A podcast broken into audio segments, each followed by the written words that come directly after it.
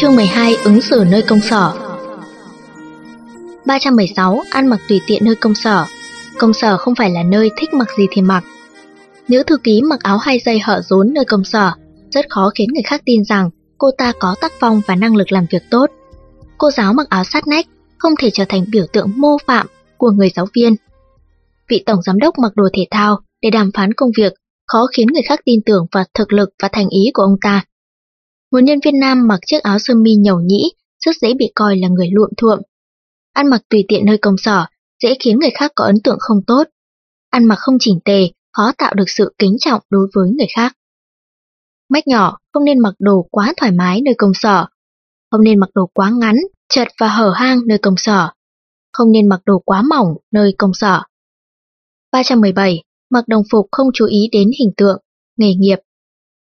Những người mặc đồng phục như bác sĩ, cảnh sát, nhân viên phục vụ đều tạo cho người khác có ấn tượng chuyên nghiệp, chín chắn.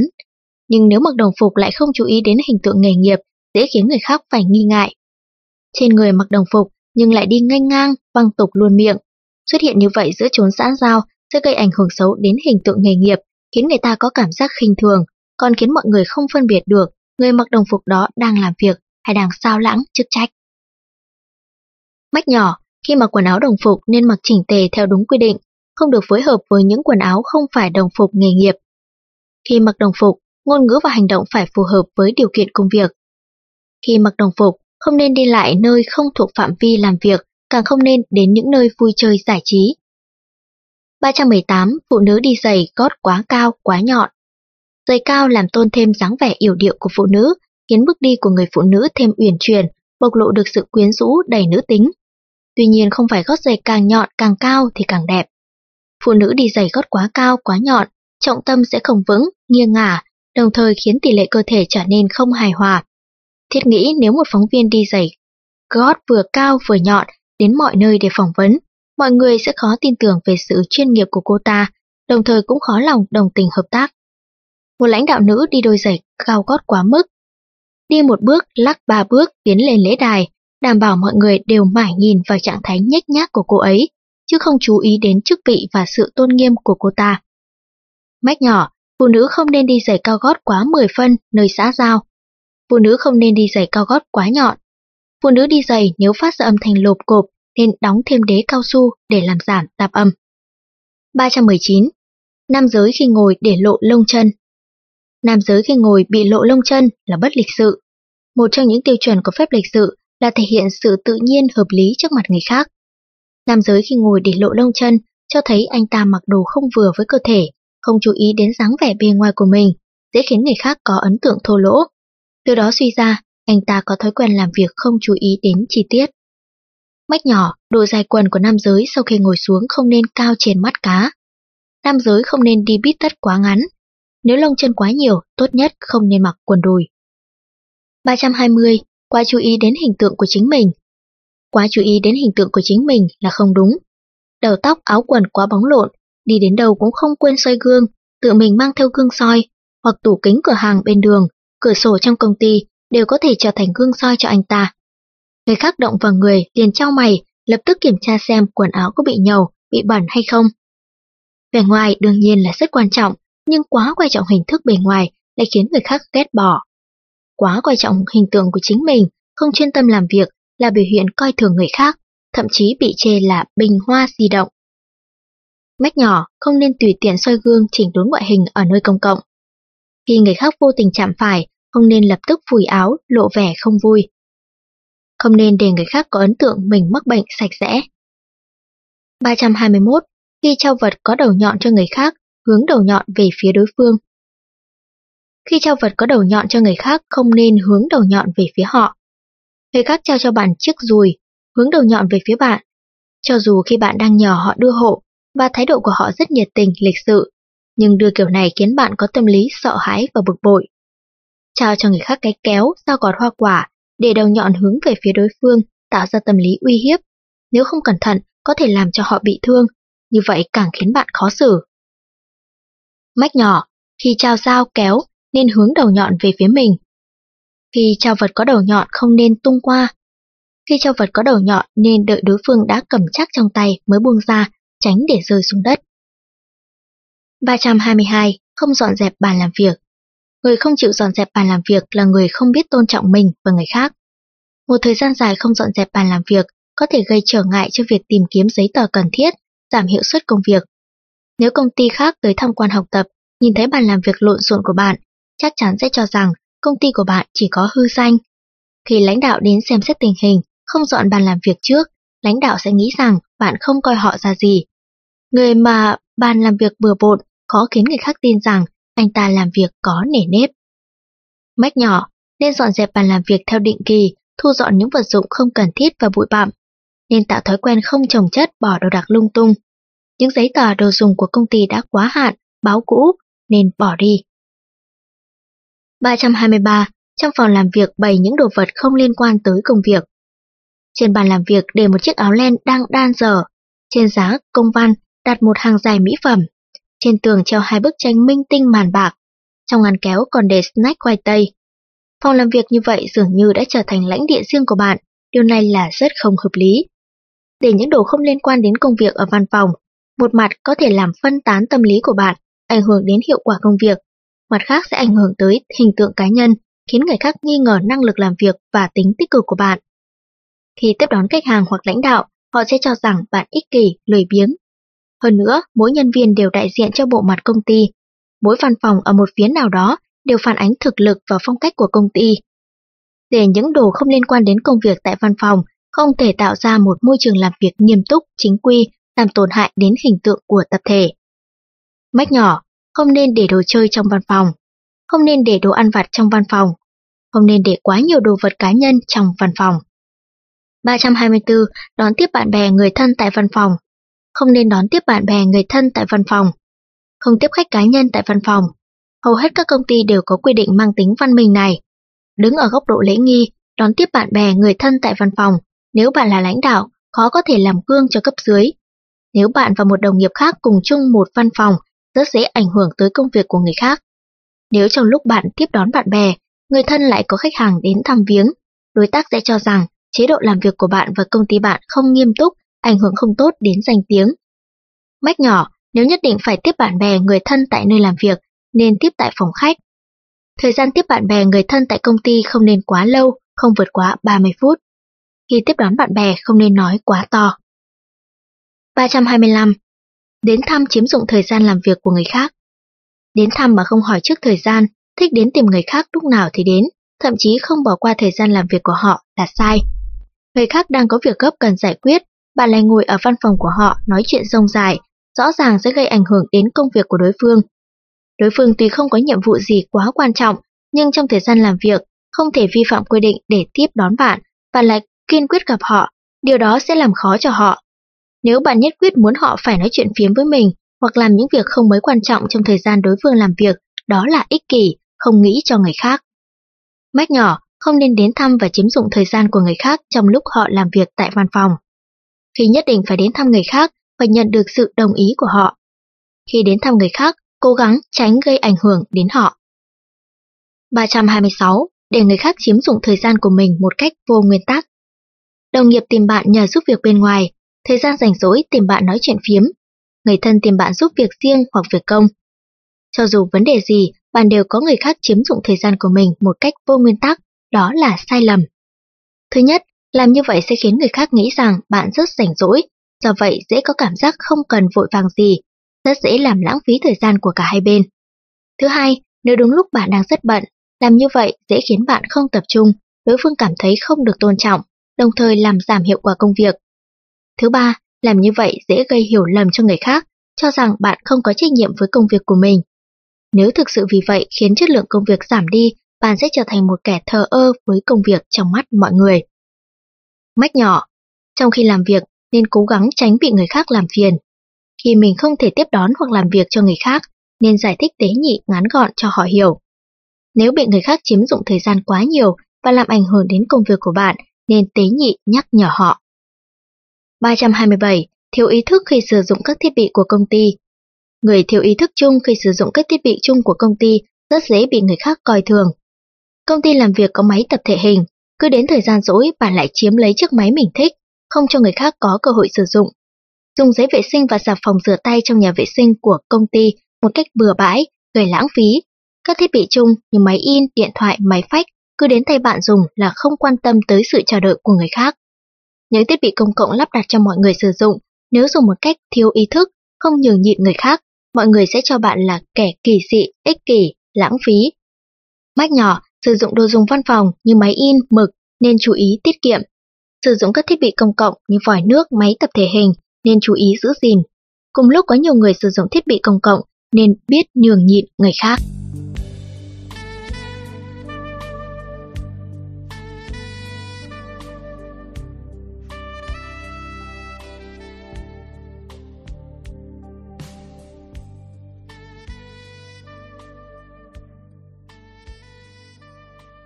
328 sử dụng máy in thiếu ý thức.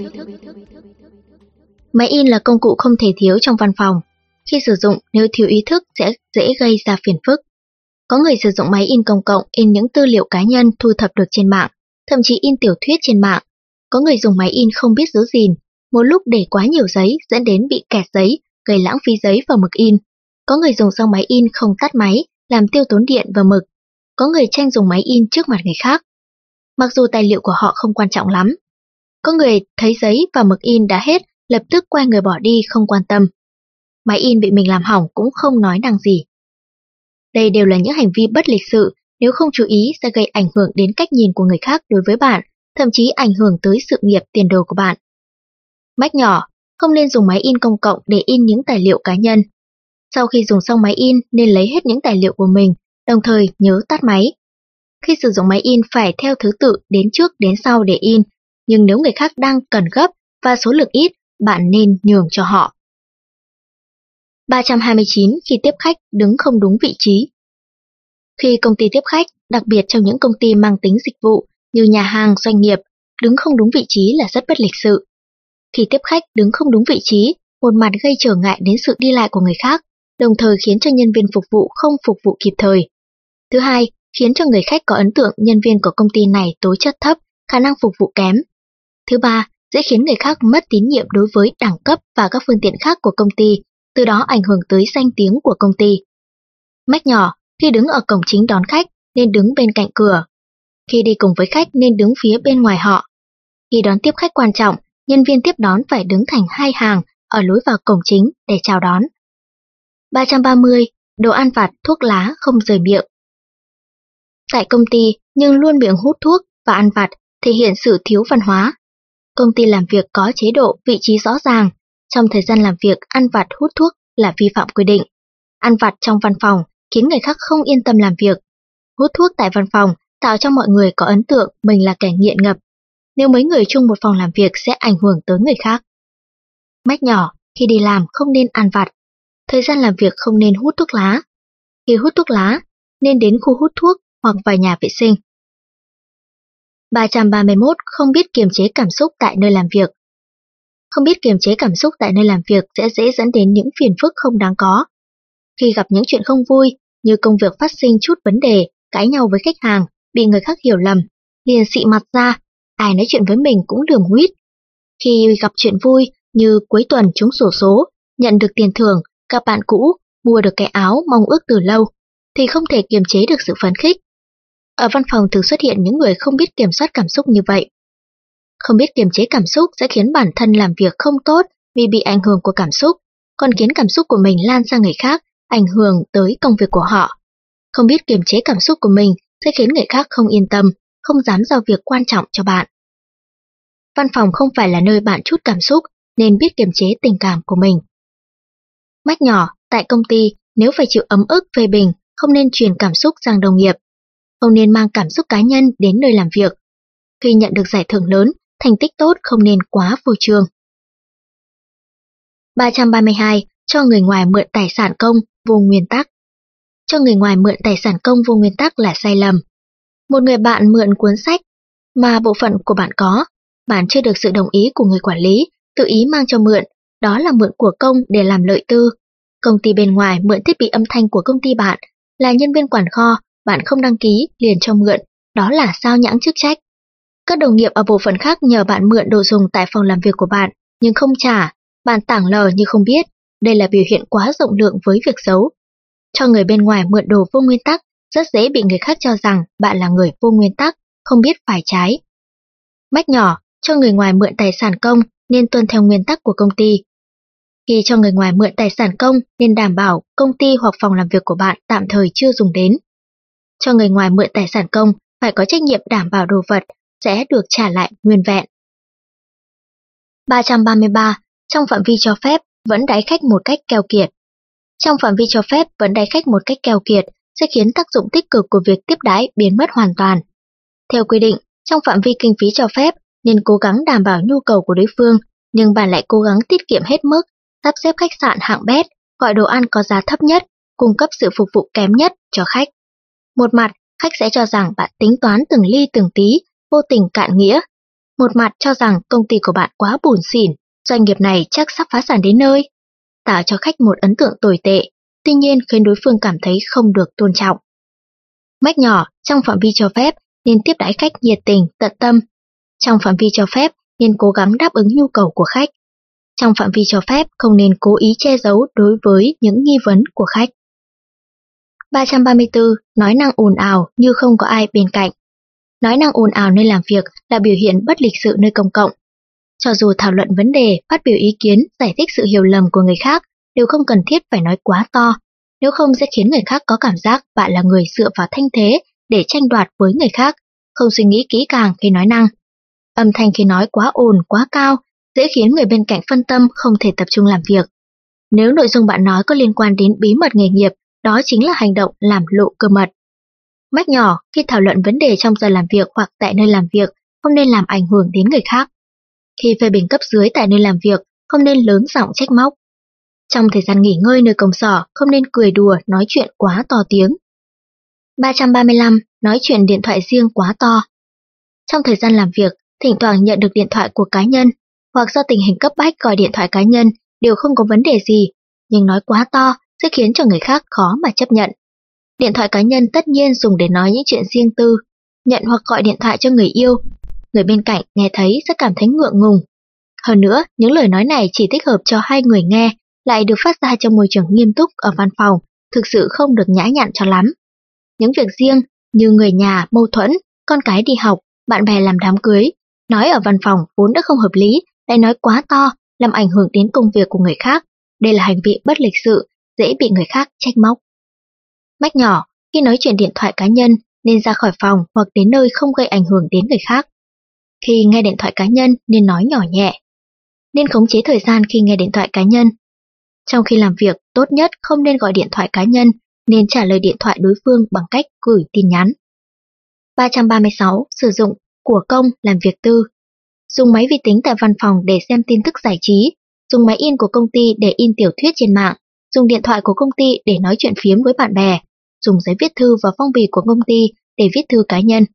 Những hành vi đó đều là sử dụng của công để làm việc tư.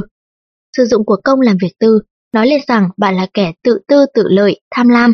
Nếu việc làm của bạn khiến công ty, khi cần giải quyết việc gấp, lại hết nguyên liệu, bạn bị coi là không làm tròn chức trách. Nếu bạn là lãnh đạo, sẽ nêu gương xấu cho cấp dưới, không thể hiện được sự uy nghiêm với người khác. Đồ đạc ở công ty bạn dùng hết vào việc cá nhân, khi mọi người làm việc sẽ không đủ dùng. Mách nhỏ, đồ đạc ở công ty nên sử dụng đúng mục đích, tăng cường ý thức không lạm dụng của công. Đồ dùng tại công ty không nên mang về nhà, càng không nên tặng cho người khác. Sử dụng đồ đạc tại văn phòng phải có mức độ, phải biết sử dụng hợp lý và tiết kiệm. Nếu đồ đạc tại công ty bị hỏng hóc, phải kịp thời báo cho công ty để mua bổ sung.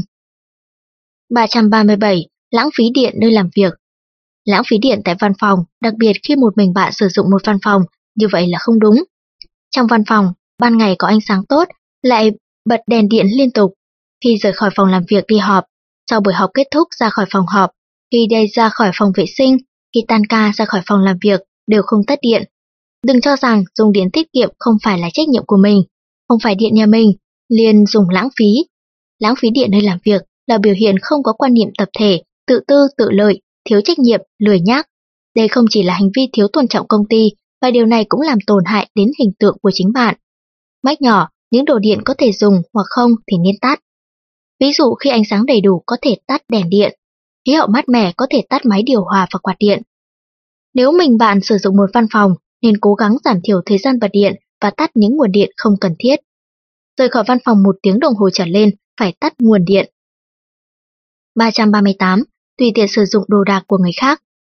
Không nên tùy tiện sử dụng bất cứ đồ đạc gì của người khác. Tùy tiện sử dụng đồ đạc của người khác, có thể bạn cho rằng quan hệ giữa mình và họ rất tốt, không phân biệt lẫn nhau, nhưng đối phương lại cho rằng bạn không coi họ ra gì. Bạn lấy đồ của người khác dùng, không thể đảm bảo đối phương sẽ không dùng đến.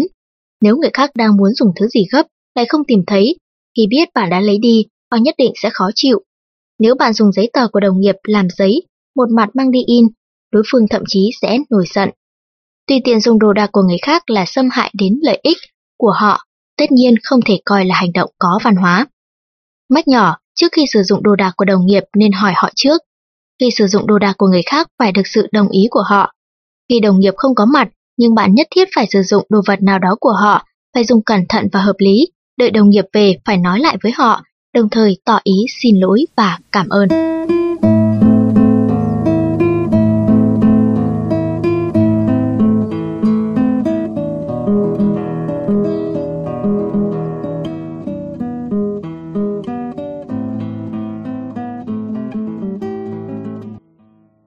339 đưa ra quyết định thay đồng nghiệp. Cho dù việc lớn hay việc nhỏ, mối quan hệ của bạn với đồng nghiệp có tốt bao nhiêu cũng không nên đưa ra quyết định thay cho đồng nghiệp. Không nên cho rằng anh ấy có thể sẽ nghĩ thế này, anh ấy nên làm thế này. Làm thế này là tốt cho anh ấy, giúp anh ấy tiết kiệm thời gian, giảm bớt phiền phức. Ra quyết định thay cho đồng nghiệp, về phía đồng nghiệp là cướp mất quyền lợi của họ. Những đồng nghiệp khác có thể cho rằng bạn thừa thời gian đi quan tâm đến việc của người khác. Đồng nghiệp được bạn giúp sẽ trở thành người lười nhác, thành tính, không có chủ kiến. Nếu đồng nghiệp chuẩn bị đưa ra quyết định tương phản với quyết định của bạn, bạn đã trở thành giúp đỡ ngược. Mách nhỏ, nếu đồng nghiệp không có mặt, bạn cũng không nên đưa ra quyết định thay họ. Không hiểu đồng nghiệp thì không nên đưa ra quyết định thay họ. Nếu đồng nghiệp không ủy thác cho bạn, không nên đưa ra quyết định thay họ. 340. Quên truyền đạt những việc nhỏ. 2 giờ chiều họp tập thể, sáng mai đến văn phòng nào đó ký giấy tờ, phải đi lĩnh đồ dùng mới cho văn phòng. Những việc nhỏ như vậy không mất công sức, không phải suy nghĩ, chỉ cần truyền đạt một cách dễ dàng. Mặc dù vậy, nhưng luôn có người làm không tốt bởi vì họ không truyền đạt lại cho người khác. Người khác nhờ bạn làm việc gì đó, cho dù việc lớn hay nhỏ, bạn đều phải chịu trách nhiệm. Quên truyền đạt lại việc nhỏ, chỉ đơn giản nói một câu, quên mất rồi. Nói một cách nghiêm khắc, bạn đã bội tín với người khác, làm lỡ thời cơ của họ, đồng thời còn cho thấy bạn không coi ai ra gì, đây là những điều không cho phép tại nơi làm việc. Mách nhỏ nên thường xuyên tạo thói quen ghi chép. Đối với những việc nhỏ cần kịp thời báo cho đối phương, nên cố gắng thông báo cho họ một cách sớm nhất. Nếu sợ mình bị quên, có thể nhờ người khác truyền đạt hộ. Cho dù việc lớn hay nhỏ, đều cần hoàn thành với thái độ có trách nhiệm với người khác. 341 không đứng dậy chào khi lãnh đạo cao cấp đến thị sát. Tất cả các doanh nghiệp, trường học, công ty đều bắt gặp trường hợp lãnh đạo đến phòng ban thị sát có người trong trường hợp này vẫn chuyên tâm làm việc, không đứng dậy, không ngừng lên, không chào hỏi. Làm như vậy là sai. Theo thói thường, nếu văn phòng có khách đến thăm, nhân viên làm việc cũng nên lịch sự đón tiếp. Lãnh đạo vốn là cấp trên, cấp dưới càng nên biểu thị sự tôn trọng với họ. Hơn nữa, sự tôn trọng nên thể hiện ở những phép tắc cơ bản. Lãnh đạo cao cấp đến phòng ban thị sát, nhân viên không đứng dậy là ngạo mạn. Điều này không thể hiện rằng bạn đang chăm chú làm việc mà bất lịch sự. Một người không đứng dậy có thể làm ảnh hưởng không tốt tới hình tượng của cả phòng ban, thậm chí cả một đơn vị. Mách nhỏ, khi lãnh đạo cao cấp đến phòng ban thị sát, phải nhanh chóng đứng dậy chào. Khi lãnh đạo cao cấp đến phòng ban thị sát, nên tạm thời ngừng công việc chào lãnh đạo. Khi lãnh đạo cao cấp đến phòng ban thị sát, nếu cần nên vỗ tay tập thể. 342. Đi muộn về sớm hoặc đến nơi quá sớm. Khi tham gia hội nghị, đi muộn về sớm hoặc đến nơi quá sớm đều không đúng phép tắc, Đi muộn hoặc về sớm đều cần đi ngang qua hội trường với bao nhiêu con mắt của mọi người, làm ảnh hưởng tới trật tự của hội trường. Cho dù bạn ngồi ở hàng ghế quấy, cũng biểu hiện bạn coi thường hội nghị này, không tôn trọng người phát biểu, còn thể hiện bạn không coi tập thể, không coi kỷ luật ra gì, không có khái niệm về thời gian. Nhưng nếu bạn đi quá sớm, bạn đã không thể giúp gì cho những người chuẩn bị hội nghị, còn bị người ta cho rằng bạn đến giám sát họ, hoặc đang tò mò theo dõi hội trường Ngoài ra bạn còn làm vướng víu đến công việc chuẩn bị của mọi người. Mách nhỏ, tham gia những hoạt động tập thể như hội nghị, ăn tiệc, không nên đến muộn. Tham gia những hoạt động không chính thống như tiệc rượu, vũ hội, được phép về sớm, nhưng nhất thiết phải chào tạm biệt những người xung quanh. Bình thường khi tham gia những hoạt động tập thể nên đến trước 10 phút, không nên đến sớm quá, tránh làm những người chuẩn bị bối rối. 343. Phát biểu trong hội nghị mà không nhìn vào đối tượng. Có người phát biểu trong hội nghị rất hùng hồn, nhưng thính giả nghe mà không hiểu đầu cua tay nhau ra sao. Có người lên phát biểu hừng hực khí thế, nhưng kết quả lại khiến người nghe buồn ngủ. Có người tự cảm thấy mình phát biểu rất hay, kết quả khiến người nghe chán ngán cùng cực. Nguyên nhân gây ra những điều trên đều do người phát biểu không suy nghĩ đến tình hình cụ thể của khán giả. Mở hội nghị nói chuyện với những người nông dân, trình độ thông thường, nhưng lại sử dụng hàng trang thuật ngữ chuyên ngành, ngôn từ sách vở. Chắc chắn mọi người sẽ nghĩ rằng người phát biểu cố tình khoe kiến thức. Họp với những học sinh tiểu học hiếu động lại dùng những lời lẽ quá trịnh trọng, khô khan, thiếu sinh động, người nghe sẽ cảm thấy một giây trôi qua như cả năm trời. Phát biểu trong hội nghị khiến khán giả không hiểu, không thích nghe, nghe không xuôi. Đương nhiên sẽ không có hiệu quả, đồng thời còn thể hiện sự thiếu tôn trọng đối với người nghe, làm lãng phí thời gian của họ. Mách nhỏ, khi phát biểu trong hội nghị nên căn cứ vào đối tượng người nghe để viết lời phát biểu cho phù hợp. Khi phát biểu trong hội nghị nên mang tính trọng tâm khích lệ. Khi phát biểu trong hội nghị nên phù hợp với hứng thú của người nghe. Phát biểu trong hội nghị nên dễ hiểu, dễ nghe, tránh dùng thuật ngữ chuyên ngành. 344. Phát biểu dài dòng trong buổi họp Phát biểu dài dòng trong buổi họp rất gây phản cảm. Chỉ cần phát biểu mấy câu là xong, nhưng lại nói chàng giang đại hải, vừa dài dòng vừa dễ khiến người khác cho rằng bạn đang thuyết giáo. Khi phát biểu, liên tục thay đổi chủ đề thảo luận, câu tôi xin bổ sung một chút, lúc nào cũng thường trực trên miệng, khiến người ta có cảm giác bạn tư duy hỗn loạn, trí nhớ kém. Người vừa được thăng chức đứng trước mắt các đồng nghiệp cũ, phát biểu một tràng dài, sẽ khiến người khác cho rằng người đó tiểu nhân đắc chí. Phát biểu dài dòng trong buổi họp sẽ không khiến người khác khâm phục bạn có tài ăn nói và là biểu hiện bạn không tôn trọng cảm giác của người khác. Mách nhỏ, phát biểu trong hội nghị nên ngắn gọn, dễ hiểu. Khi phát biểu trong hội nghị không nên nói đi nói lại một vấn đề, trùng lặp, dài dòng. Phát biểu trong hội nghị không nên nói những việc không liên quan đến chủ đề. Khi phát biểu trong hội nghị, không nên nói những câu mang tính chất khẩu ngữ. 345. Phát biểu trong hội nghị không viết đề cương, không có trọng điểm. Không viết đề cương, không có trọng điểm là đặc điểm của rất nhiều người khi phát biểu trong hội nghị. Phát biểu trong hội nghị không viết đề cương, không có trọng điểm, khiến người nghe không biết họ đang nói gì, phân tán tư tưởng, lãng phí thời gian. Không viết đề cương, nói lung tung một mạch, khiến người khác có cảm giác tư duy của bạn hỗn loạn, không có logic, chuẩn bị không đầy đủ, chu đáo, hoặc căn bản không chuẩn bị gì. Phát biểu trong hội nghị không có đề cương, người phát biểu khó phát huy được hiệu quả, mà người nghe cũng thấy hết sức khó chịu. Phát biểu không có trật tự là không tôn trọng người nghe. Mọi người sẽ cho rằng bạn không tôn trọng hội nghị, thậm chí tỏ thái độ không hài lòng, thậm chí rời khỏi hội trường. Mách nhỏ, phát biểu tại hội nghị nên chuẩn bị trước đề cương. Phát biểu tại hội nghị nên có trọng điểm. Phát biểu tại hội nghị nên phân rõ trình tự. Phát biểu tại hội nghị nên có tiết tấu. Quý vị thân mến, những nội dung vừa rồi cũng đã khép lại phần 3 của cuốn sách. Mời các bạn cùng đón nghe tiếp phần 4 của cuốn sách trong phần tiếp theo các bạn nhé. Nếu có thể, rất mong nhận được sự donate ủng hộ của các bạn. Thông tin donate có để ở dưới phần miêu tả để có thêm kinh phí duy trì việc đọc. Xin cảm ơn các bạn rất nhiều. Xin chào và hẹn gặp lại.